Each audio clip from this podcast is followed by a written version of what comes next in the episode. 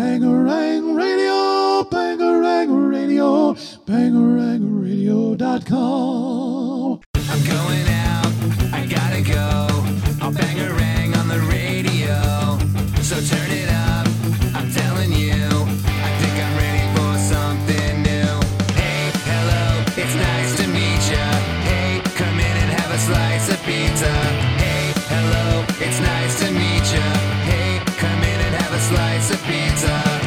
listening to Pop Punk and Pizza with Jacques Lamour.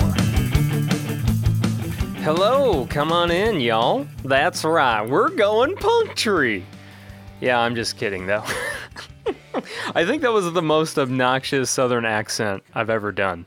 I don't even know if it was a Southern accent. It was just a hick accent. But anyway, I hope you're having a great October so far. And, uh, you know, things have certainly been grand here on Pop Punk and Pizza. Uh, just a few things before we get to today's episode, all right? Or maybe more than a few. I've got got three things here for you. So number 1, I was recently invited to be a guest on a podcast called Starting a Record Label, hosted by a really nice guy named Joshua Smith. And the episode is up now if you want to give it a listen. You can find a link in the Pop Punk and Pizza fans Facebook group that I started, or you can pretty much find the podcast wherever it is that you get podcasts. If you just search Starting a Record Label, you're going to find it. And uh, Joshua is a big fan of Pop Punk and Pizza, and I'm extremely grateful to have his support. So please give him a like, follow, share, and check out his podcast, Starting a Record Label. Now, two, the new recording space is getting closer to being done. I'm fortunate enough to have such supportive parents to uh, help me get this new space up and running. My my mom's been helping me put up curtains and putting uh, down some some nice carpeting to make it look all fancy, and it's uh, really made a big big difference in the sound so far. Now I just kind of got to get furniture and my equipment all set up in there. I actually shared a uh, progress picture on our social media sites if you want to take a little peek at it. Uh, Pop Punk Pizza Pod. Uh, is the handle for Facebook, Twitter, and Instagram if you want to check it out. Now, my goal is to have it uh, all finished by the end of the year, and then hopefully start producing episodes from that new space starting sometime in January or February whenever I'm able to do a face to face conversation with someone. So, mainly at, at this point, since there's no touring going on, mainly Chicagoland artists. And what I'd really like to do is have some more songs and stories episodes with artists from the Chicagoland area that would come down to my little recording space in my basement, play a short acoustic set, and just share stories. We'll see, obviously, how that all plays out with COVID and everything like that. If COVID gets a lot worse, then, well, might not be able to do that. So we just got to play it all by ear. Um, but hopefully by January or February, I'll actually start putting out new episodes in that new recording space. And then, three, with that being said, I could use as much financial help as possible with rolling out this new recording space for the podcast. So if you can, buy something in our merch store today at bangarangradio.com forward slash merch. There are two limited edition Halloween designs up for sale right now until October 31st. Then after that, they will not be available. Uh, there's t shirts, long sleeve shirts, hoodies, etc. There's so much more there. And there's obviously other merch designs too available as well. It's all at pop punk or it's all at uh, bangarangradio.com forward slash merch and make sure you use that promo code pop punk at checkout for $2 off your order. You know, I uh, I say this all the time, but I really can't stress it enough. I truly am grateful for your support. You know, whether you're a listener or a guest or a publicist or a manager, uh, family, friends. My girlfriend is a huge, huge supporter of this podcast, and that means the world to me. And that's obviously the kind of girlfriend you want, right? So I just want everyone to know that I am so grateful for you supporting this podcast, listening to it, sharing it with your friends, your family, whoever it is. I I just truly truly appreciate that. So thank you so much. Now, on today's episode, our guest is Dennis Jagard, or Jaggard. I actually didn't ask him how it's pronounced because I've never heard Dennis's last name actually spoken. Uh, so I'm thinking it's Jagard or Jaggard, one of the two. He's the lead vocalist and guitarist of punk rock band 10 Foot Pole. Now, the main purpose of talking to Dennis was to promote the band's latest acoustic album, Simmer Down. Um, but we ended up getting off topic, topic, of course, and talking about several other things, you know, uh, including Dennis's career as a le- as a uh, live audio engineer, why the band changed their name from Scared Straight to 10 Foot Pole, and how he'd like to play more backyard shows. And who knows? Dennis just might play a special Pop Punk and Pizza podcast backyard show sometime down the road. Would you like to attend something like that? Would you be interested? Hit me up.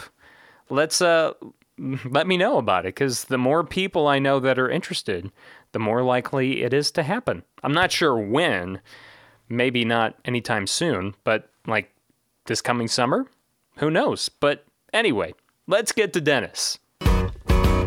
Don't be a dick. Don't be a dick. Don't be a dick. Don't be a dick. Don't be a dick. Studied history and religion in the schools where I was punched. My funny hair deeply offended so 10 foot pole i'm the singer and songwriter of it and um, but i'm also a professional sound engineer um, doing concert touring so i'm a real sound engineer but mostly for um, for live events where people are right there and just making it sound good in that room and um, and e- even at high levels like I, I used to work for prince in 2006 2007 Right. And, um, I was going to ask you yeah. about that because I had no one idea. time he told me, uh, "You do you make records?" And I and I said no. Like I was all proud of it. Like no, I specialize in live sound. Like I'm your guy for concerts. Like I'm really you know focused on the live sound. And and then he goes, "Well, you should." Like, like, oh. but now after doing it, I I understand what he meant. Just the level of focus and intensity that is in a record where you can just keep rewinding and tweaking things and changing things. It's just different. It, it's a different level. Um, of of focus that you don't get when you're just on a live gig. You just do it and it's over. And right. It's on the fly For better or worse, it's done. yeah. And there's like, there's so many great things about that, and there's so many bad things about that, right? You know, it's like, oh, I don't have to worry about that again. Like, you know, I got that out of the way. It's all done, you know, and, but, but then, um, but then it's, I don't know. Uh, I forgot where I was going with that, but you yeah, only get one chance. And you if only you get, get a one review, it's like yeah, that, like live, especially like festivals and things. I've I've heard it described as kind of the drag the drag strip racing of audio because you know in a, in a recording studio if if something sucks you just do it again and and live if it sucks it's over it's and if someone was filming it or whatever especially these days with everybody in the audience with their phones or whatever it's like you know you only get one chance and and um that's it. So yeah. yeah so it's a different skill set but there there are a lot of uh, overlapping things. And once the pandemic hit a lot of my peers in the audio industry were like okay i'm going to study how to use this different mixing board than i hardly ever use. And i thought about doing that but the reality is if- if i learn some new mixing board i'm not going to use it for a year. I'm going to forget everything that i learned. And i thought by making a record i'm going to be immersed in audio even it's though it's not live audio i'm still spending hours thinking about guitar tone or how this vocal sounds or what i could do. And um, i thought that that would be a better investment of my time than just like studying. There are definitely things that i should be studying for live sound like um, like it things like internet connectivity of audio gear but the reality is if i don't use it within a year everything i study will just be like It, it'll be yeah, it'll be gone, and and we don't know when live music is. I mean, tours have been rescheduled, but Yeah, it, yeah. everyone at this point is like, are those rescheduled dates actually going to happen? like, And and plus, know. my my next scheduled gig is uh eleven months from now. oh my gosh, So We better be doing who it live music It's like a real great tour, and I hope it happens. But I don't know, like, will there be a vaccine? Will there be, will, you know, because this, this is a major artist where, you know, will thousands of people be able to get together? And, and so uh, along those lines, I've, um, I've shifted my career, like, well, Simmer Down's an acoustic record. Right. And, and I've really like changed my expectations about what could happen with the band to where I'm even just trying to do backyard gigs, not right now, but, but when things do open up, I'm trying to, I, well, I'll, I'll back up a little bit. I bought a tour van. there was a time I was doing really well. I was like, I, I had these jobs lined up. I was doing great, and I bought a Sprinter. I was like, I'm gonna, I'm gonna make ten foot pole happen. But the only way I can do that is if I get a van that I could put beds in, because I'm old and my back hurts, and I can't sit for 12 hours in a in a van bench and, and make it sustainable. So I thought I'm gonna invest in a in a van and like right after I bought the van and started spending money on building like because it was empty and I like built seats and windows and everything. Right after I committed to it, I lost two major gigs, like a year ah. worth of work. I lost I lost a year worth of income. And Damn. so anyway, the way that I can rationalize that um, investment is I want to build a career into my old age of going and playing acoustic shows in people's houses or yards. Like maybe there's only 20 or 30 people there. So it could be done very like, you know, social distancing friendly and just low budget, like just me playing a guitar, but and telling stories like Henry Rollins mixed with playing acoustic songs and just trying to give people kind of a unique live experience that is a lot different than playing to my computer and and most importantly requires the van so I can justify you can actually use it yeah. And well with with doing gigs like that it's uh, like you said it, it would be a, an easy thing to do. I mean you definitely have a big enough audience to where you'd be able to get at least like you said 30 people or whatever to commit to you know going to their their house. And you can easily maintain a, a the social distancing and the you know all Yeah. that stuff. That's my thought. Like whether it could really happen i don't know. But i um but i um it's i think that it's doable if we get enough people to the, the main problems that i have with touring are long drives and you know and and not enough money to be able to cover the expenses. So if if i trim it way down to where i hardly have any expenses and and i make the shows frequent enough that it's not like like, like say after you play denver in the us it's like often there's like a 15 hour drive to the next show and and if I've got a whole band and they're all drinking, maybe except me, the show's over and it's like, okay, we're loaded out and it's 2:30 a.m. Who's like, who's going to drive the next 10 hours and until the other guys are sober enough to drive? Yeah. you know, so you know, so so that part of touring isn't fun. But I thought if if I could narrow it down, like I mean, I don't know, but I I hope Simmer Down is good enough and gets enough response that I could literally drive like two to three hours a day and do another gig. And it and we already tried this, so it did work in Quebec. Like, like in Quebec, the band was big enough to do that. Now, whether I can do, I, I was thinking about in April going across Canada um, because I was planning on rehearsing in Quebec with the band. And so I was thinking the way to get there is I drive the van with the gear in it and I stop every two to three hours and play a show. Now, can I find someone every three hours along the route? I don't know. You know, we're Yeah. talking like Salmon Arm and, you know, like just everywhere, like, you know, Van, uh, you know, Victoria and Vancouver and Kamloops and like, like all the different places. Can I get somebody who wants to have a, a party there? So Yeah. that- that's, gotta- that's the, the dream. Like whether it can happen or not, I don't know. You got to drum up all the people in those unknown places. Be like, hey, help me out. Yeah, You know? I, I mean, it's the same as booking a real tour, which is finding someone who believes in the band and cares enough about the band that they're willing to put down a guarantee that kind of covers it, so I don't lose money. Because I can't, I can't just go out on the road and like wing it. It's got. To be. Oh, hell no. Because I have Yeah. kids and oh, yeah. and van payments. And, um, but but you know, if it if it's seven days a week, that payment doesn't have to be very high. Right. So that's the deal. Is like even if one or two people join together and they just decided, hey, we're going to host a party, everyone else is just invited for free or or maybe they sell tickets like i don't care as long as Mhm. as long as like my expenses are met i'm cool with kind of whatever they're comfortable with in their house and then we just play like a little show in the backyard or or whatever and it's uh casual but it's a lot it's a lot different than you know virtual concerts to be really right there. And and also when it's just me like if someone asks a question i can stop the whole show and get in like we could have this interview going on right like, Yes, right. You you uh you actually can and interact with that person instead of you know maybe they ask a question while you're playing a show online, but say you miss that question, you know when it goes through the feed because there's so many people in the room or so many people uh, commenting on your live performance that it gets missed, you know, and it might be like the greatest question ever, like you know what I mean? Yeah.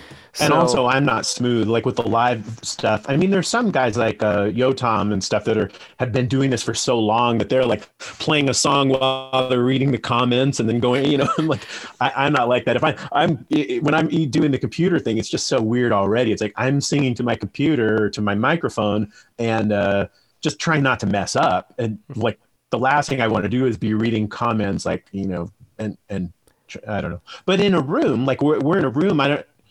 Maybe it's also because it's less pressure of like knowing that it's not being recorded and it's not like if I miss hit a bad note or whatever, it's not the end of the world. It's just thirty people who are enjoying our time together, and um, and that's what I think kind of concerts are or should be.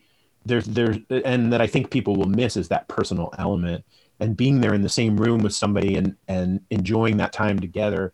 Really being there, I think has value, and um and hopefully it'll be able to, to happen because I still have to. I still have that van in it, and there's just like this thing in the back of my mind, like how could I like make that investment like like one of my worst life decisions ever. And i have to somehow like if i could just like turn that into a win like right now it's just this huge loss. Like there's a van parked by my house and it's just like every month is an $800 payment. And it's like how do i just how do i turn that huge loss into like woo! I think you could easily achieve this because I've seen some other artists kind of doing the same thing, not necessarily going extremely far, but they're they've been doing kind of regional, private, acoustic mm-hmm. dates, and it seems to be working out for them. So, you know, I don't see why you couldn't pull that off. You know, I think i that's hope gonna. so yeah I think a I lot don't know of if people. easy is the right word. I don't Well- know if easily. I think it. I think with a lot of work and really good planning, because especially trying to book the dates on a- in a that's Well, really the close together, that's going to be Yeah. the, the distance wise. Yeah, that's Just going to be. today, a, a friend in Florida was like, "How much is it going to cost to get you here?" And it's like, you know, like I'm trying to spread this idea of doing it, but until it's a route, like you know, like individual shows really can't happen. It's just not justifiable. But you know, but maybe I'll have ten shows in Florida. But how do I get to Florida? I, I'm in Boise, Idaho. So- Okay, I I, like I was sh- two I knew you were from Florida. yeah I knew you were on the west coast, but I wasn't I wasn't sure exactly where in the the western region. So, um, Ten foot pole started in L.A. So, so um, I grew up in Simi Valley, and and we were um, we were in in. Uh, I moved to Boise about 13 years ago. My my wife's from here, and since I tour a lot, it just just made sense to have cheap land and have all her family support, and just have kind of a place I can tuck the family away and have like I have a a spot to park my van. Right. I couldn't afford that in California. I couldn't, Oh, I couldn't even no. afford a place. But I was gonna say, much you less probably- a spot where a van fits. Yeah, I was gonna say you couldn't afford a house. Probably it's just uh, it's so expensive out there. But um, is Idaho? Uh, is that where the knitting factory is? Yeah, there is a knitting factory here. It's uh, it is still called the knitting factory. I think they changed the names. Of Unless they those changed the places, name. But Okay, yeah, I it was burned down. It burned down not that long ago. And, really. uh, oh my and I- gosh. I don't remember if they rebuilt it or I think they rebuilt it. I'm not sure what what's up with it. I was an employee for a while, but in Idaho, like the people here, like they either never get sick or they just don't take time off. But like the sound engineers who work there, because like, there was one festival on a weekend or something, and so I covered for a guy and did like four shows, and everything went great. They're like, "Okay, we'll see you again soon." those the two guys that worked there didn't miss a day in like three years. Oh man, wow. So I Either that hardly or they work just locally. Right. Eh, Maybe they just work through the the sick days or something. Yeah. well, also you can imagine like like a venue like that only has a few gigs kind of a week or a month, and so the, the guys don't want to miss it. And and um, you know if you it, for a lot of us that tour a lot and then we make the decision to try to stay home and get off the road, it's uh it's tricky because because touring pays well. It, when you reach a certain level, it pays well for the time you're there. And, and when you're there, you're there 24 hours a day for you know for weeks at a time.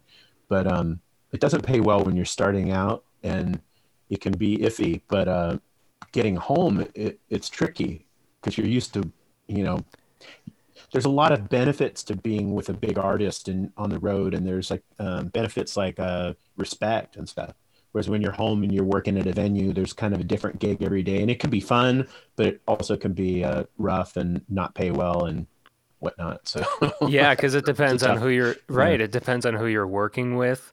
Um, not every uh, touring band that's coming through that venue is as nice as the the next, or maybe their staff isn't very friendly. You know, I Mm. yeah mean, there's a so lot many different engineers are total dicks right that you know and so they'll come in and let's say you know the room so well because well it's a venue you work at regularly right so you try to tell them hey uh, this kind of happens in this room so just beware. But they just go ahead and they just they completely ignore everything you just told them thing. about about the room and how it you know how it sounds and what you know sounds the best and they just they totally wreck it. And you know you could have made the band sound so much better.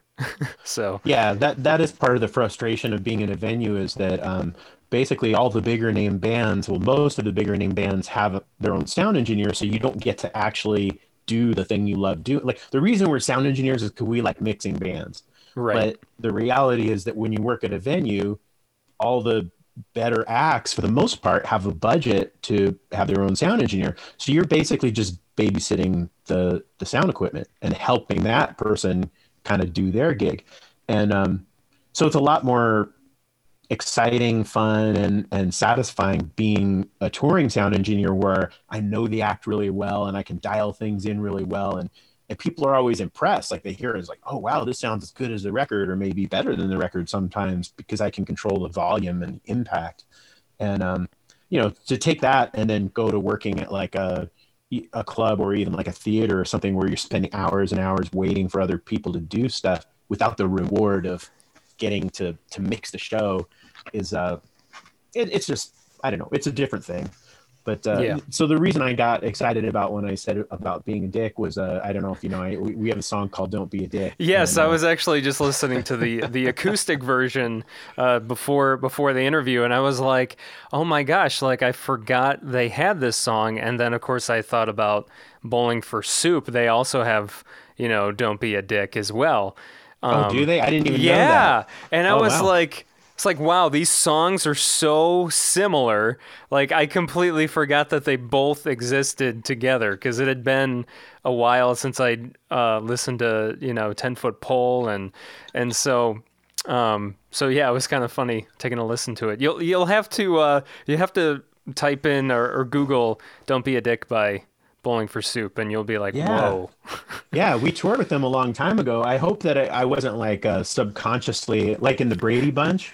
Was that there a Brady Bunch episode where like what uh, Greg's writing a song in one room and Jan or Marsha or somebody like hears the song in their sleep and then the next day they're like, I wrote this song and they start singing it. Yeah, dude, I've done- my song. right i've i've i can't tell you how many times i've subconsciously wrote a song that it ended up being the exact like same melody as a song that i've listened to a billion times. And like it, it it would take someone else sometimes to point it out to me. I remember one time uh, I was writing a song, and my older brother had come into the room, and uh, he was listening to me write this song, and he's like, "You know, that's Ghost of You and Me by Less Than Jake, right?" And I'm like, "It is," and he's like, "Yeah." He's like, "See," and I'm like, "Oh no!" I was like, "So there, you know, Oh, there went that." Yeah, yeah, but um, at least he saved you before you put it on a record. Now I've put "Don't Be a Dick" on two records.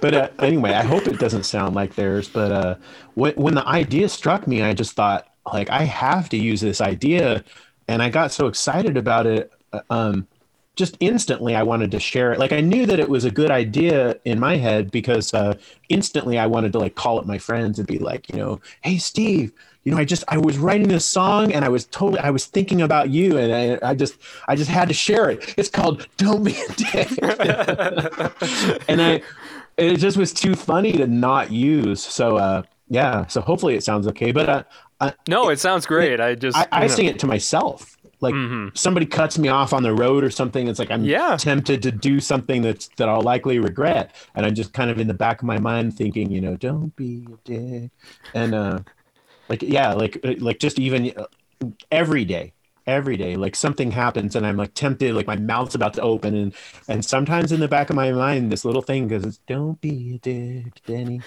and um, and it, it has honestly, it has saved me from doing things that I will regret that will escalate into I was gonna say, yeah, like really telling that person or whatever what's really on your mind, right?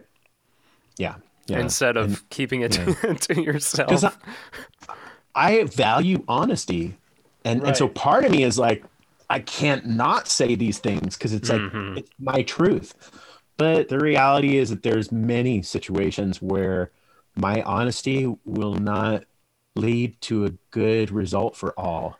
I was just gonna say sometimes, even though obviously honesty is the best policy, but there are several situ- situations where it just won't improve the situation, even if you find the best way possible to dish out that honesty. You're just like, you know what? It's not worth it. Just gonna move Sometimes on. silence is the best policy. yes, Like, yes. just know when to keep your mouth shut and it's it's hard it's hard for you know and i mean i'm obviously like part of me is an extrovert and i'm you know writing these songs and sharing like i like sharing my thoughts like everyone needs to know what i'm thinking about but um there's a, some occasions oh, sure. Yeah, it's just gotta. It's just gotta come out. I hear you, man. There's a lot Um, of other utility to that song too, though. Like like like a heckler, for example. If um if I'm at an acoustic gig and somebody starts heckling, especially if I've already sang the song "Don't Be a Dick," Uh-huh. I don't even have to say anything to that person. I'll, I'll just say something like, "Oh wow, that was really mean. Come on." Don't be a dick, and the whole audience will start going dick, dick, dick, dick, dicky, dick, dick, dick, and pretty much it makes it so that I don't have to be the security force at the at the venue. It's like because your audience. hecklers, yeah, hecklers want to get a rise out of you, right? But they want to impress the rest of the audience, and if the other audience is going dick, dick, dick, dick, they're they're pr- pretty much going to just kind of wither away.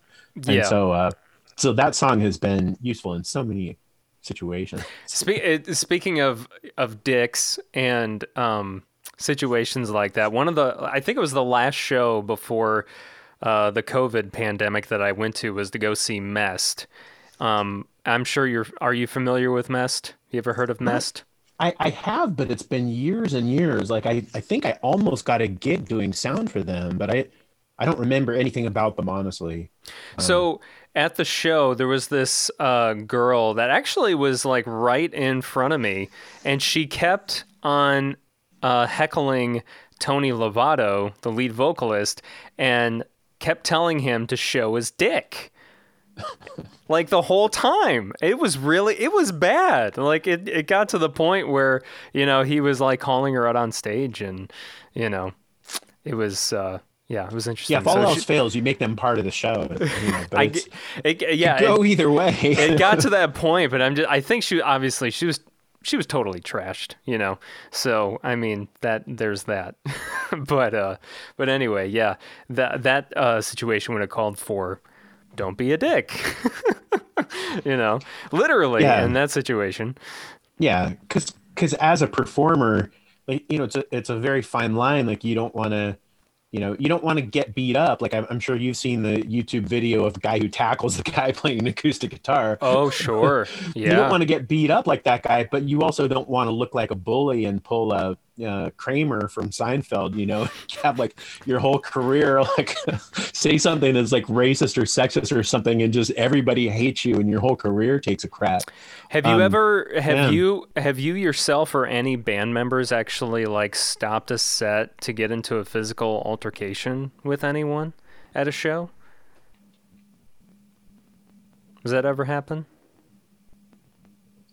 I think well we've stopped, but not necessarily to get in a physical altercation. We we've stopped a song because of like a fight or something in the audience, like um, you know, like say, t- you know, uh, like the most typical thing is either a regular fight or like a woman does a stage dive and we can see she's getting grabbed a little bit too much, and Sure. it's just kind of like, hey guys, that you know, we need to protect our audience, you know, and uh it's it's not that common though especially these days. I think um people tend to be a little more kind of in tune. I i don't know whether it's also that i think 10 foot pole also has developed a, a reputation for being a nice band essentially. Like our i don't know whether it's our lyrics or the vibe we have or me being a little i read a review once that said that i'm corny and that that's really irritating. And you know and, and part of me is like you know How- it's how is true that i'm a dad.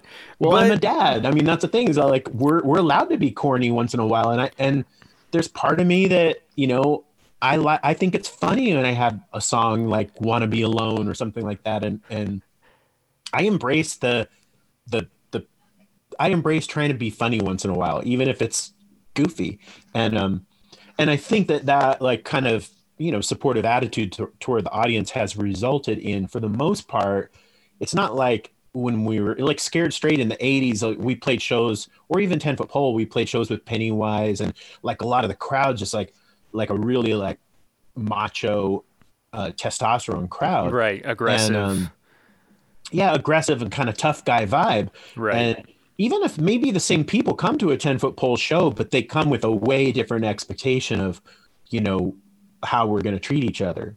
At least that's my my expectation.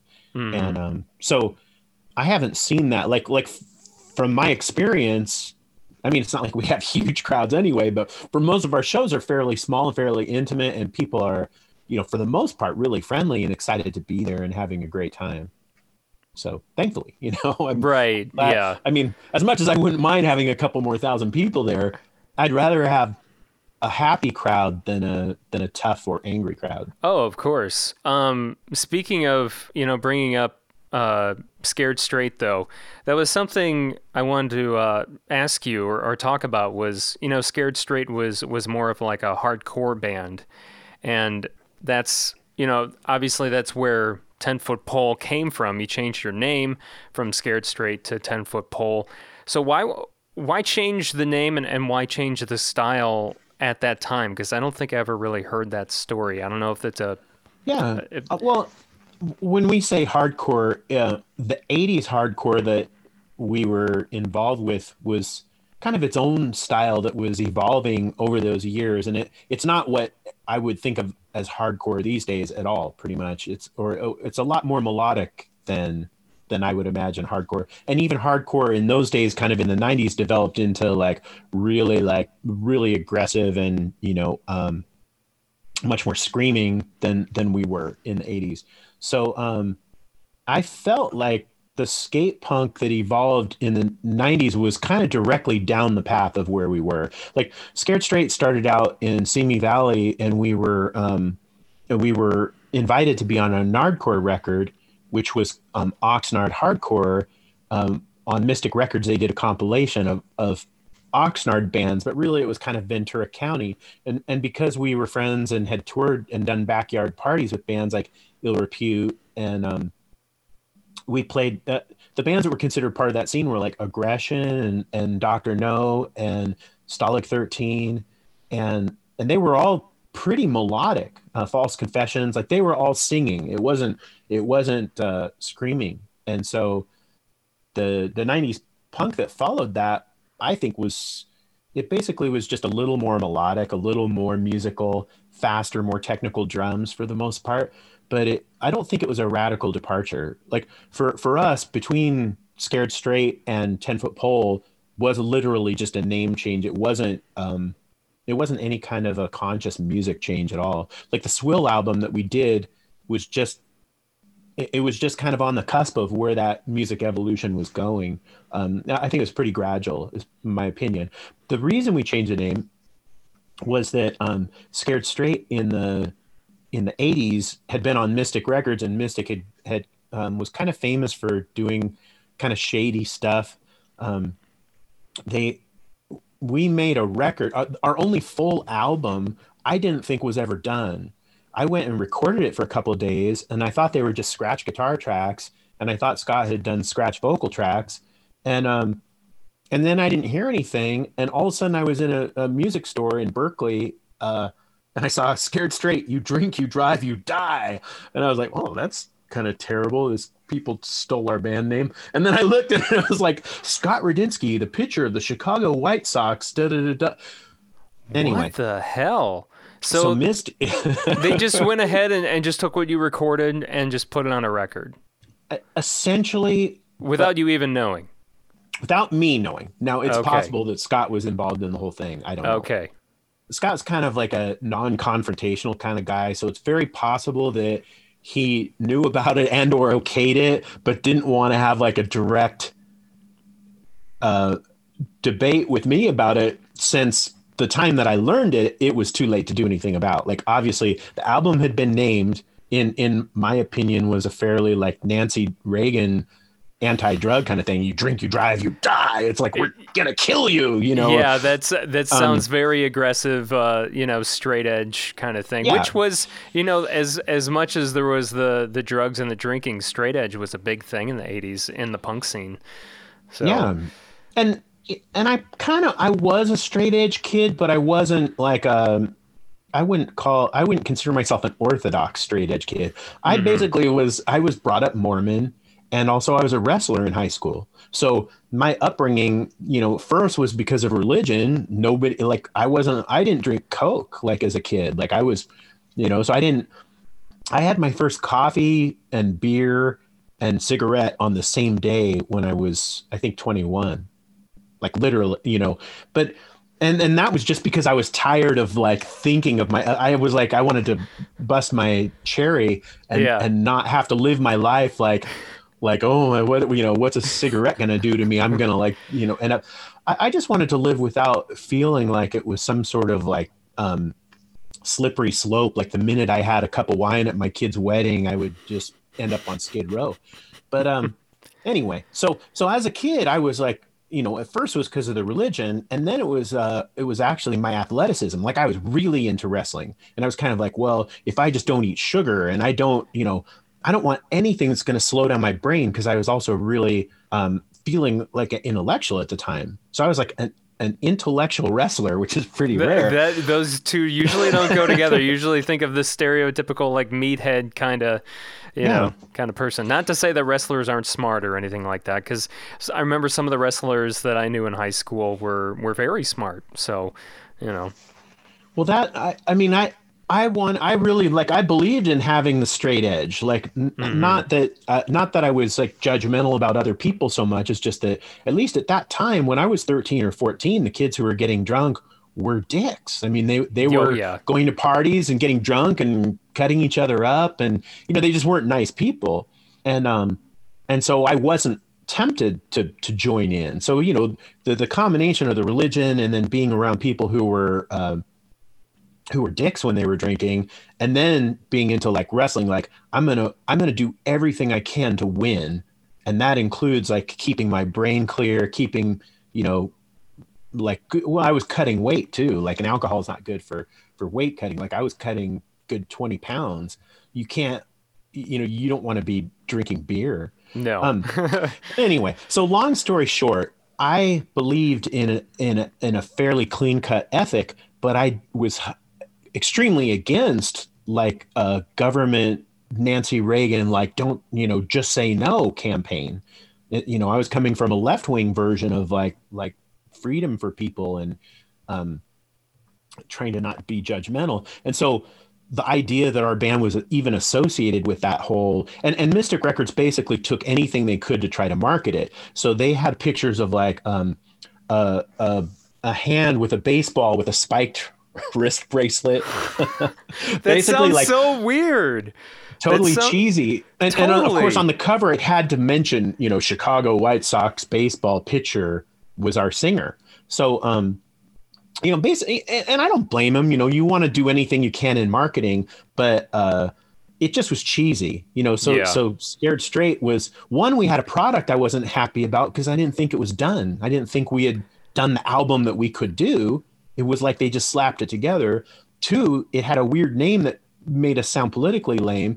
And three, they were really pumping baseball, which was not very punk or very cool. And it, like, there's a That way you could have done it. That sounds so bizarre. When you think of punk rock, you do not think of baseball. Like it's just. You, I mean, it's so weird. I can't Yeah, believe. yeah. Can't believe that. And I um, I didn't realize that um Scott was on the White Sox because I'm I'm from south of Chicago, so Oh, nice. um so I'm I'm relative to the area. How long did he end up playing for the Sox? I couldn't tell you his, couldn't. uh, you know, career statistics, but I mean, he, he Right. played on different teams, and I, I, I think he's still coaching. I'm not sure, you know, what he's up to exactly, but you know, he he he had a great career, and and um and you know, he's a great pitcher, a, hard hard throwing left-handed pitcher, and uh, um, but I'll. I'll to, to mention Chicago, uh, the, so so the record Swill we did as Scared Straight, and then um, actually fat mike was kind of the last straw for us he said like you guys ought to change your name and uh Mm-hmm. you know people think you're a straight edge band and and i know you're not you know because because everyone in the band did not uh go along with my clean cut idea of how we should live life and uh he's like you should just change your name and uh, we were headed to europe and we thought okay let's change our name because we don't want to go to europe and promote some band our first time in europe to be promoting a band that we're changing the name of. So we um, we crossed out scared straight on the swill record and put 10 foot pole on the first 3000 units or something on cassettes and cds like you can you find them with stickers over it or or like literally crossed out. And um and and so we were trying to be on fat mike's label and and mike said um and Mike was like, you know, I'd like to have you guys, but you only have enough good songs on this to make an EP. And um, so I'm not going to put this record out, but if you want, we could take the best, whatever, six songs and make it an EP. And at the time, we were really offended. It's like, you know, we, we just made this whole album and it's, you know, our life's work or whatever. Like we were all excited about it. And um, in hindsight, I think he was kind of right. Like I, I'm not really a big fan of it now in hindsight, but at the moment we were kind of like, we made a whole record. We're not going to like withhold half of it. And um, so we didn't sign with Fat. And then a few months later, or I don't know how the exact timeline, um, Brett from Epitaph called up and and said, "Hey, I want to. Are you still available? You want to put this out on Epitaph?" And we said, "We're we're stoked to be on Epitaph." But by then we had agreed with Fat Mike, and but and and instead of putting out Swill, we said, "Can we make a new record?"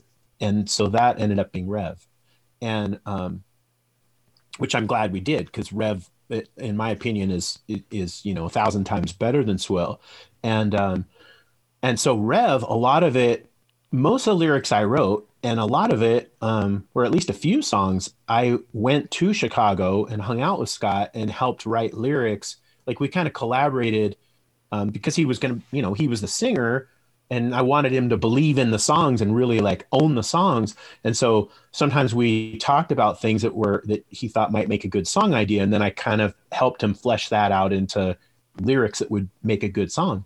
And um, for example, Old Man, for sure, I wrote Old Man because I remember having a, a notepad at the baseball games and like kind of Huh. thinking about ideas and stuff. Wow, One that's time so cool. Scott stole my grandpa's shoelaces and it kind of reminded me of him.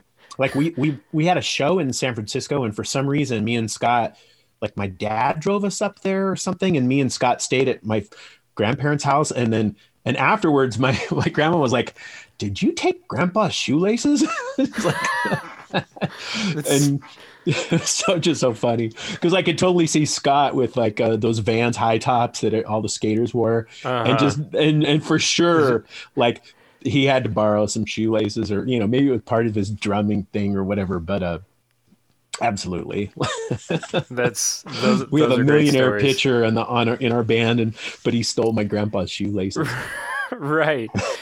so how was that transition for you um, to becoming, you know, the lead vocalist?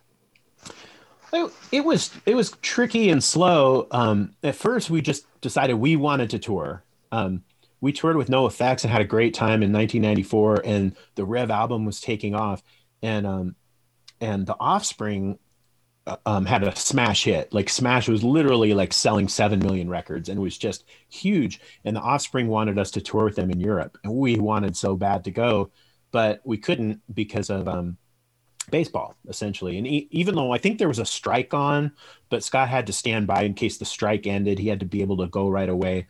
And so, you know, that kind of got the seed planted in our minds of like, um, well, that and when, when we played the Europe tour, Scott actually left early. Like the that Swill tour I mentioned, at the end of it, it started kind of breaking apart, and, and Scott said, "Screw it," and flew home. And we were all there in Czechoslovakia, and people were asking us to play without him, and we were kind of thinking, like, could we play without him? And you know, how, how we do it? And and um, so anyway, those were the seeds that were planted, and um, and eventually we kind of decided, like, well, what um, you know, how are we going to be a band? You know, like, um, uh, baseball is out like a month and a half or two months a year and so so we kind of long story short um we decided we wanted to find a new singer so that we could be a full-time band and um and then i decided since i was a songwriter that i wanted to audition i wanted to earn the spot if you will and so i kind of dragged my feet to to uh, as far as making a choice of a new singer like there were a couple guys that were like kind of threw their hats uh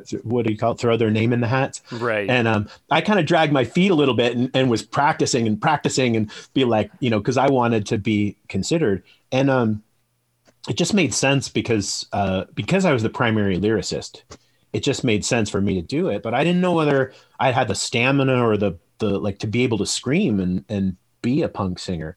And um, and after weeks and weeks of of working at it, I felt a lot more comfortable because it it's a muscle basically, like your vocal things. Um, it's it's very athletic and it takes conditioning to get to that point of being able to to um to rock and and keep rocking and not lose your voice and um so for better or worse we we, we made the switch and there's a lot more details involved but Oh, the- sure. at the end of the day you know at the end of the day we we lost a good chunk of our audience just because like any band that changes a singer you know there there was a camp that's just like you know and the rev album was so loved and and um you know so people really you know knew us for that record and and you know maybe half our audience was excited and and then from then on we built new audience from people who liked the new records and um so i kind of and, and still i still felt like you know there were some people that left that um maybe didn't know that i was the songwriter too and that that you know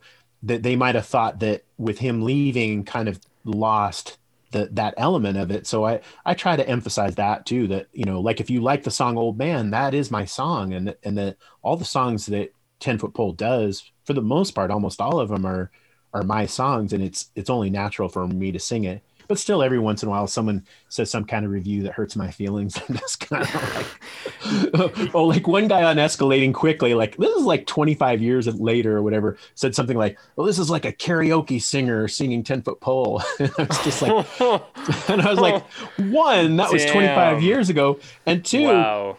karaoke singer like it's my song. Like i wrote it Yeah. like, it's it's right. only natural that I sing it. It's more like yeah. Ednaswap singing uh, the Natalie Imbruglia song. Uh, you know what's it? Uh, Torn.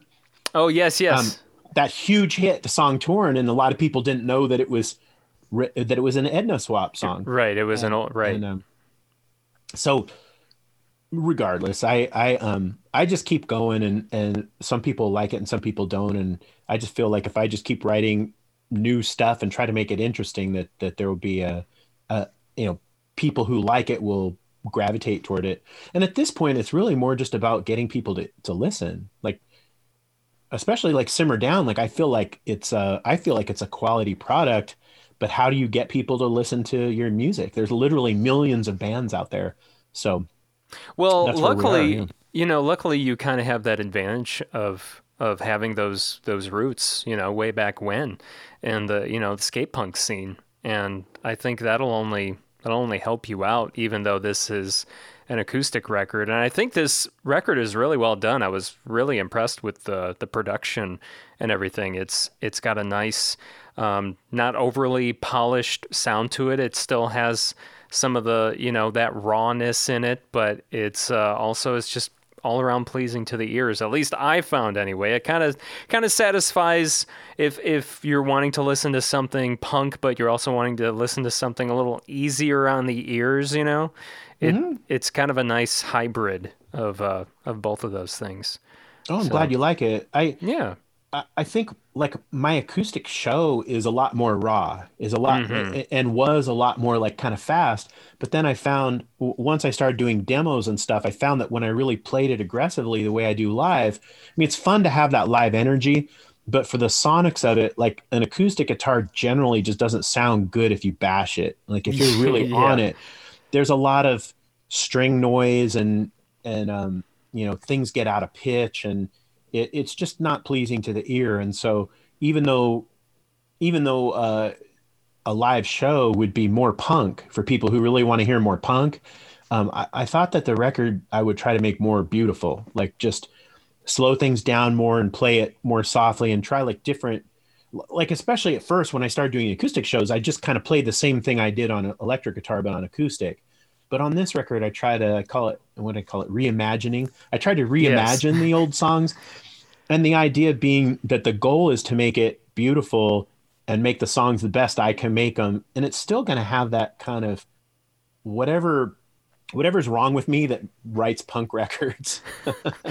It still has that but it's in a more palatable format that i think you know the goal is that if you're on a long drive and you want to put it on your ears aren't fatigued after three or four songs the way they would be with with you know a more aggressive record Yes. Yeah, I, I think um, I think that's absolutely right.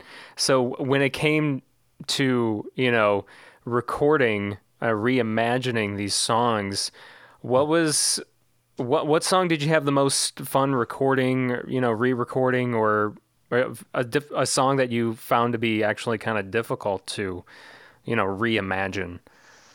um And I know there's some new Well, songs too. Yeah. Right. Oh, Yeah. oh, yeah, yeah. The, the the new songs are what I'm mostly excited about.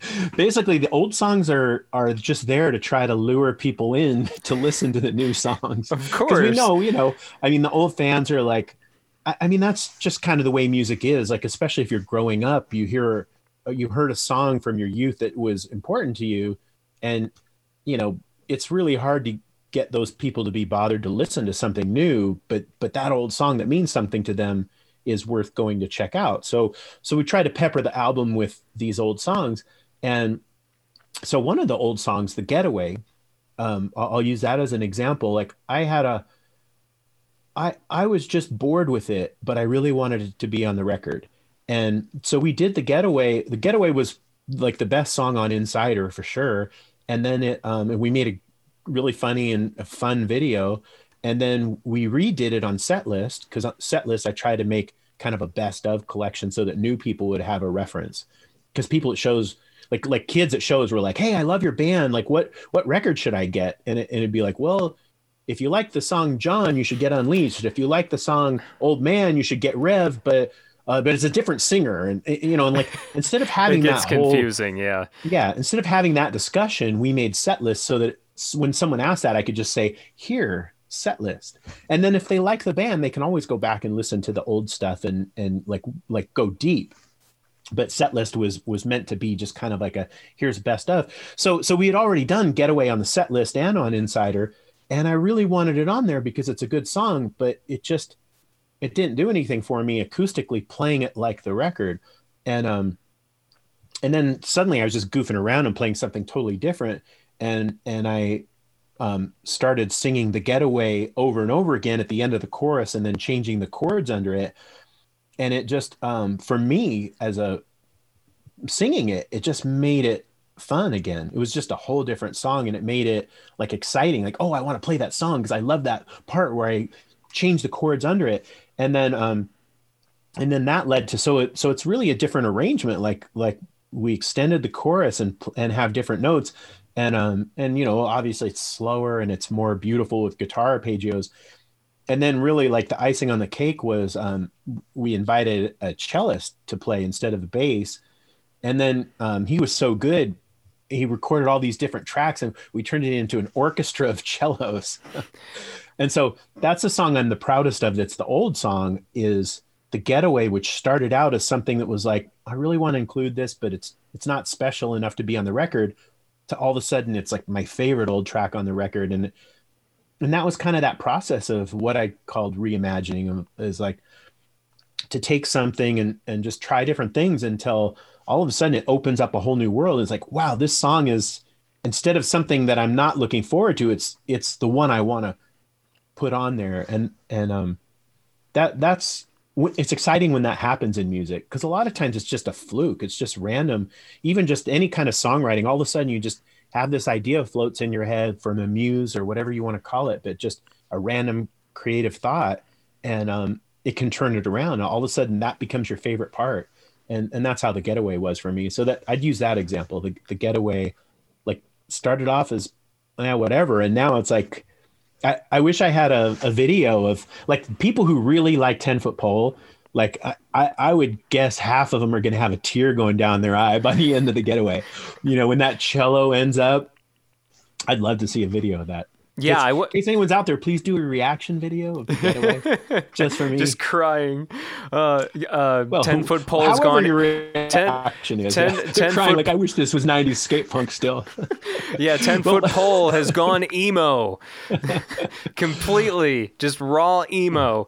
Yeah, I was, uh, you know, like yeah, I was, I was surprised by that song just overall because you're expecting this, you know, punk record, but it's acoustic, but you just made it in a beautiful way to where it still has some of that punk sound, but it's, it's also just pleasant overall to to listen to. And and that's what I was pleasantly surprised by you know? It wasn't like a, a disappointment or anything like that. And I think fans will feel the same way about this this reimagining and they'll probably end up falling in love with that new version I hope so. We we have had some people, not necessarily people who heard a song and didn't like it, but just just random, you know, stating their opinions. And one one opinion was uh, something like, you know, don't touch the bangers, and um, you know, and that's a good situation for me to hear. Don't be a dick before I react with my instant sarcastic thing. What I wanted to say is, um,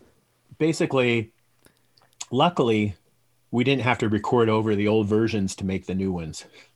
Yeah right So the old versions, the bangers are still there, right Um, which is good but Yeah. there's just this other version of the Getaway, which is is no longer a '90s skate punk anthem. Mm-hmm. It's like a wistful cello orchestra tugging at the heartstrings, well you know melancholy. For our version of kind of, I always felt like the Getaway was like our uh, My Way, like the Frank Sinatra. I did it my way. Regrets. Mm-hmm. Yeah. I've had a few. And that, that'll be uh, if you ever do a cover album you'll have to you have to cover that one and be like this is equivalent to the getaway Yeah, I mean, it just has that kind of vibe. no like, I, know, I i completely agree with that and i can I, i, made some mistakes. i totally Cops uh, are chasing me down the highway.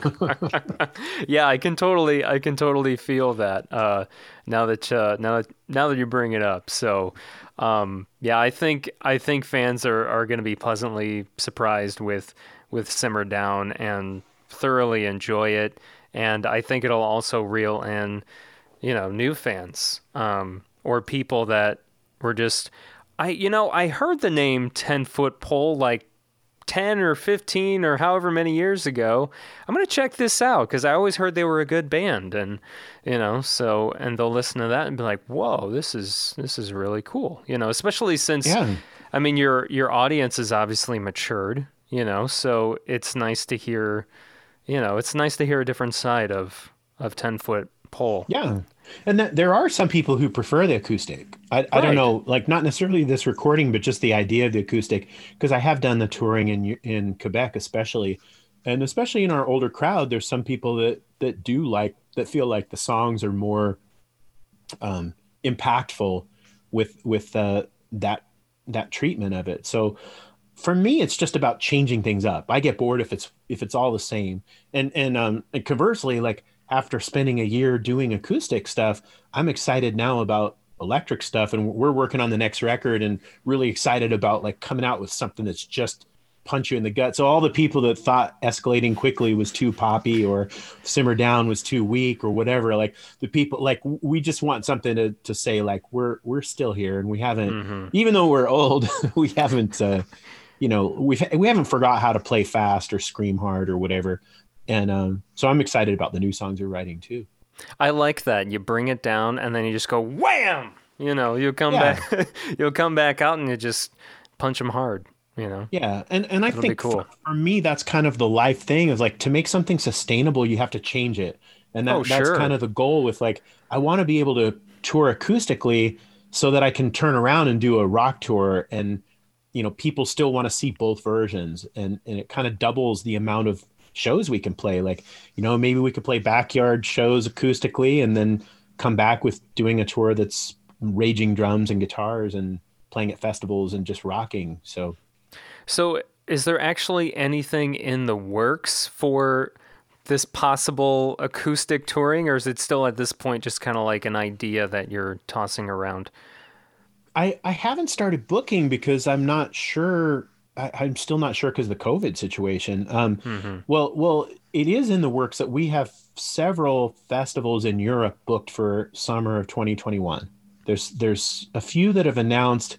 I have to be careful because you, you're not supposed to announce things until Sure. they do. But yeah, you don't have like- to say yeah which ones. there's a few but- festivals that are announced already and so well, well my line of thinking was okay so we're committed to essentially late july in europe we're committed and then i'm thinking well for us to play in july the band has to rehearse and my drummer's in quebec city and my guitar player's in wisconsin but he has a girlfriend in quebec city so we ought to rehearse in quebec Yeah. well, let's see. So, how should I get to Quebec? Should I just fly there? No, I bought that van. Mm. Yeah. I'm making payments on that van. I Yeah, don't want to buy a ticket. I don't want to buy an air ticket. So, I want to. So, and my bassist is in Portland. So maybe I drive to Portland, pick him up, and then go across Canada. Canada for us generally is better than the U.S. Yeah, I'm guessing, I, which which yeah. is funny because I always assumed that ten foot pole was from Canada, and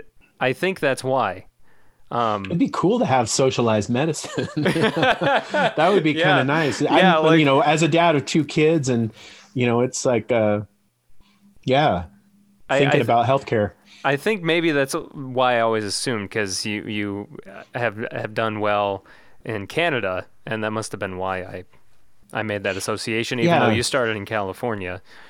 Yeah, So but we, um, so I, I don't know, but that, but so the thinking was, okay, well, we should rehearse in Quebec City, so I should drive across Canada and try to play little acoustic gigs along the way to pay for the cost of getting there, and then as long as we're rehearsing in Quebec, we might as well play shows. So now I'm bugging the people at Puza and whatnot in Canada, in Canada saying, well, if 10 Foot Pole's rehearsed, after we've rehearsed a bit, we should play some shows.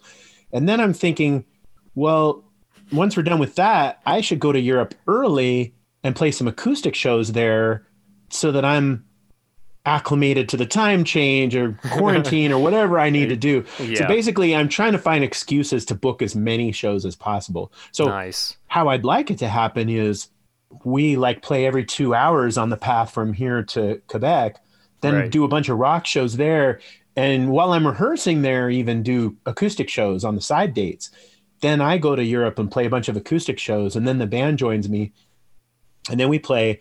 And then as of right now, I'm booked for end of August, starting a audio career Okay. and then who knows Right. you know who knows if that'll happen but so Yeah. Mm-hmm. that's the way i have it planned but when you say are you really planning it i i don't know Yeah, you you know don't- like if yeah, there's not a still kind vaccine of- or something like who who knows what really is going to happen so i'm just going to take it day by day and hope for the best and prepare for the worst and Mm-hmm. keep writing new songs because at the end of the day like what if we write some amazing song that just opens everything up Right. Yeah. I mean, that's you can still work on new music. You can still release new music if you want to. In the meantime, you know, there's always there's always that. So Yeah, we're, know. we're trying to have an album done by next. Yeah, if I if I leave like March or April, that's kind of the deadline for when the recording would have to be done. okay. Um, Right. and and it should be possible because we've got at least like 10 good songs already so Wow. we write another 10 or 20 songs then probably a dozen will be good enough to be on the record Mm-hmm. It's hard to say until the demos are all made and Yeah, and you're like, oh, I don't like this one anymore, and then you know whatever. So yeah Uh, yeah it's but- hard because it's like your babies like you you know like you play it a bunch of times you think it's great and then but then once you record it and hear it back sometimes it's like you know a rude awakening hmm Yeah. Well, that'll that'll be exciting. It'll give us uh, give everyone here something to look forward to in uh, you know 2021. So in the meantime, simmer down. We'll just have to simmer everyone down and keep them tied over. You know. So I hope so. I think that that'll be like a long running, just something that when people are on a drive and they feel like they they can listen to stuff for a while. I try to keep everything short and sweet and and interesting enough, varied enough to where it, it's not painful to listen to. Like, just changing vibes a lot, going from fast to slow, and the um, different styles of music, different genres. So hopefully people will will embrace it. At least enough people to be able to do some backyard parties. Right. Yeah, exactly. Um, so uh, we got to uh, wrap this up. But Denny, I just want to say thank you so much for uh, spending time with me today. Oh, thanks and so sp- much for the spending time. invite. Yeah. Um, I Is it okay if I uh, pump the 10footpole.com? That's uh, Yeah, I was gonna say so. Yeah. So people can get, you know, obviously the um, everything at is it tenfootpole.com? yeah, T E N, not the numeral 10, but the word T E N, right, 10 foot right. pole. And um, I, I mean, we're you know, I do the Facebook and Instagram and a bunch of the other stuff, but it, everything is reachable at 10footpole.com, and and the, the first page is news, so like it, it just links to the new videos or album, or there's skateboard decks for sale. There's a Patreon kind of a fan club thing where you know for a dollar a month or more you can support the band and also get some sweet benefits and um, I'm doing other stuff too, like um, to try to pay for that van that I mentioned. I'm trying to sell all the old crap I've uh, kept over the years. So like you know, like you know, uh, there's a bunch of T-shirts and things that I've kept in the garage, or like you know, vinyl versions or CD releases from Japan only, and like stuff that I always thought, oh, when I'm older, it'll be cool to have this. And I'm now thinking, you know, it'd be cool to have a tour van and not have it get repossessed Instead of So- having all of this stuff just lying around, right? Yeah. So I'm, I'm planning on making like uh, one of the pages of the website being a, kind of a museum, but also things for sale, like even guitars, like guitars and amps and Wow. shirts and vinyl and whatever. And uh, and even after things sell, I'll probably keep the the images up there just because I think some people find it interesting to see old stuff, Yeah, So kind of a- definitely. Like a, a museum slash fundraiser there you go. keep So- 10 foot pole rolling. Get but it's all u- at 10footpole.com is the, Okay. the goal. Yeah, get some unique swag. You know, some unique uh, ten foot pole history. That's awesome. Yeah, and I think that's how the music business has gone. Like the the music is out there, kind of easy to get now for anybody, and, and quick downloads and everything. But the but the things that people really get interested in are the collectibles, and so that's why you see like vinyl. We've got so many different colors and things because some people want to be the only one who has all these colors and um, you know there's there's like a, a uk distributor that has a special vinyl variant and one in uh, belgium that does and um, so i think that sort of thing like there's there's basically fewer people buying music these days but the people who are buying are like really interested in getting something unique so i'm hoping they'll want to buy my old shirts and guitars Yeah. Oh, I'm I'm almost positive someone will. Um, Yeah. I don't see why they wouldn't. The the diehard fans for sure.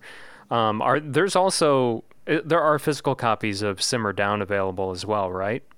Oh yeah, yeah. If you go to 10footpole.com, uh, it's it's all there. Like there's skateboard decks as well as Right. simmer down. Right now we're calling them pre-orders, but um, I, I think uh, as of today it's like just four days away. So the full release should be out. So it should be available. It was kind of you know it's painful like the amount of time it takes for vinyl to be manufactured. Right. So I think I think I approved the mastering of Simmer Down July 5th.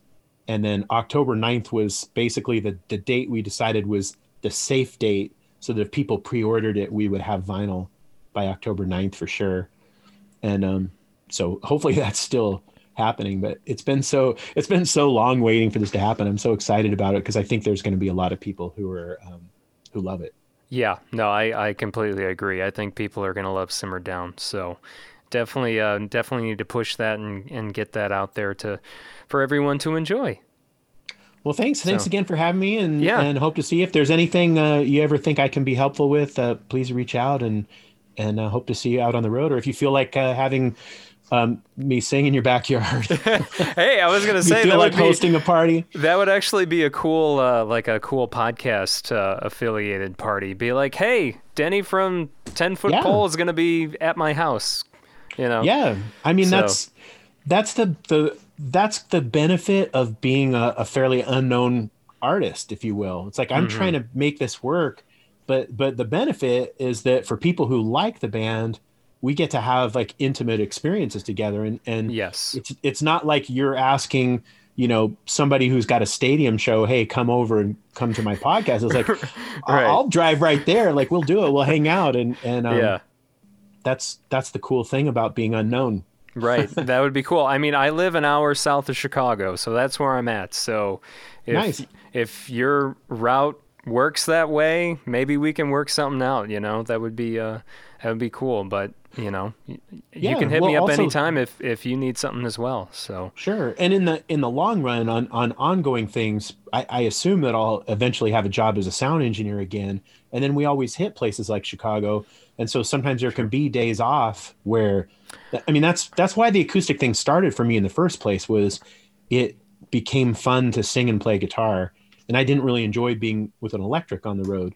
So when mm-hmm. I'm out on tour with other artists, especially if there's a day off, you know, it's it's easy to meet and do those kind of shows and and that's true, yeah. I try to sing every day no matter what. So it's Mm-hmm. it's it's great if five people are watching instead of zero. Right, yeah.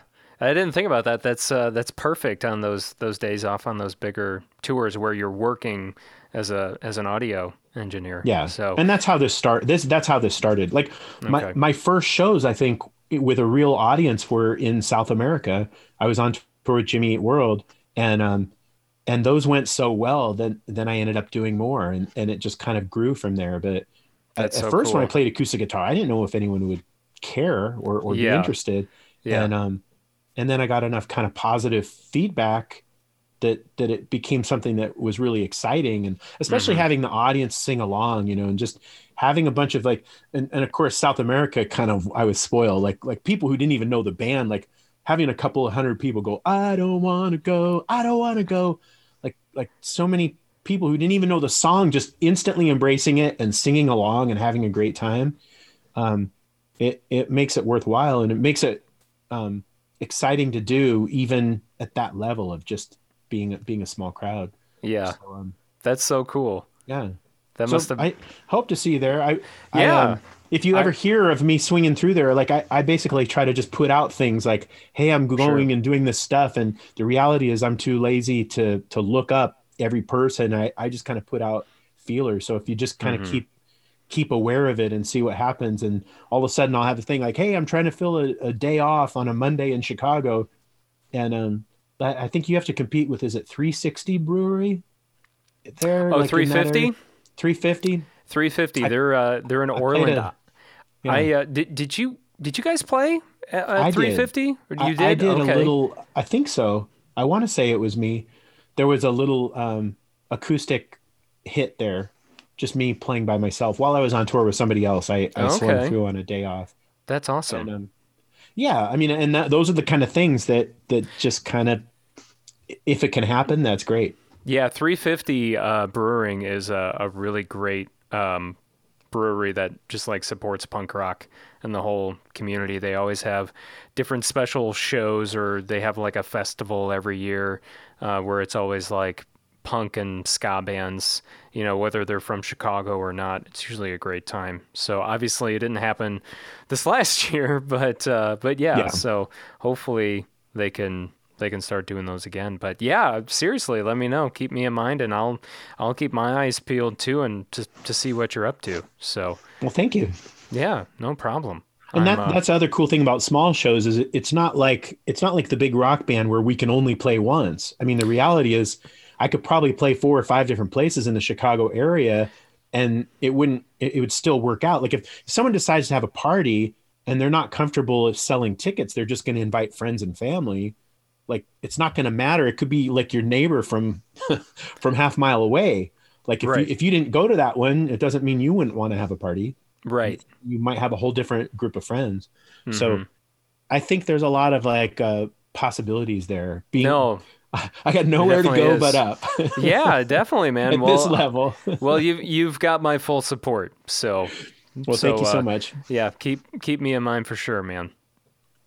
Okay well thanks again have a nice Yep. day Thank you, Denny. You too. It was, it was really uh, fun talking with you.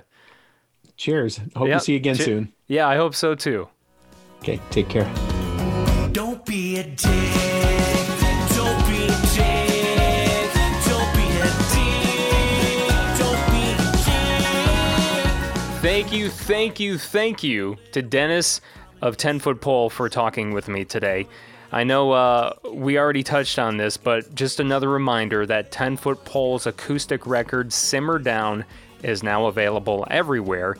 You can snag a physical copy and other merch items at 10footpole.com. And remember to uh, spell 10 out. It's actually the word, not the number. There's a link to their uh, Patreon that Dennis was talking about as well on their website and obviously other links too. And hopefully, sometime in the future, Dennis will be in the Chicagoland area and we can set up some kind of special, like, Pop Punk and Pizza podcast event with him where he plays an acoustic set and you can come out and we can hang out together and eat pizza and all that fun stuff. So we'll see if that happens, but fingers crossed. Now, if that's something you're really interested in and would love to happen, please, please let me know on our social media pages. Facebook, Twitter, Instagram, all at Pop Punk Pizza Pod, or you can chime in on our new Facebook group, which is Pop Punk and Pizza Podcast Fans, and uh, let me know if that's something you'd be down for. Because the more people I hear from that are interested in having uh, Dennis from 10 Foot Pole do a special acoustic show for us somewhere in the Chicagoland area, the more likely it'll happen. I, I really think it would be a ton of fun. So that's it for Pop Punk and Pizza today. I'm Jacques Lamour. It's been a pleasure as always to have you here with me. Keeping my fingers crossed that that new recording space is going to be set up by the beginning of 2021 and I can start putting out some acoustic performance based episodes for you, some more um, songs and stories episodes, as I like to call them. But I can't do it without your help. So if you can, Snag some limited edition Pop Punk and Pizza Halloween merch at bangarangradio.com forward slash merch. Every purchase gets us closer to having that new recording space set up and done. Halloween designs are only available until October 31st. So if those don't tickle your fancy, though, there are other merch items as well, other merch designs. So it's all at bangarangradio.com forward slash merch. And make sure you use that promo code POPPUNK to get $2 off your order. I appreciate all your help and support. Now, if all goes planned, the next episode is going to drop this Thursday, October 15th, with Jason Lancaster. Now, Jason is best known for being one of the original members of Mayday Parade. He was the co lead singer, guitarist for their first two releases. Then, after that, he started up Go Radio. And uh, not to mention, he's got uh, his solo career too. And the reason he's coming onto the podcast is he's about to drop his second solo release. He's dropped a couple singles to promote it already, but uh, the release has not come out yet. It'll be coming out here, I believe it's next month in November. If it's not November, it's December. I forget the release date at the moment, but it's not yet. There are a couple new singles you can check out on Spotify, though, if you just type in Jason Lancaster. So uh, make sure you subscribe now on Apple Podcasts or wherever you get podcasts so you don't miss that episode with Jason Lancaster. I hope you're staying safe and healthy. I will talk with you in a few days. Love you. I mean it. Hey, hello, it's nice to better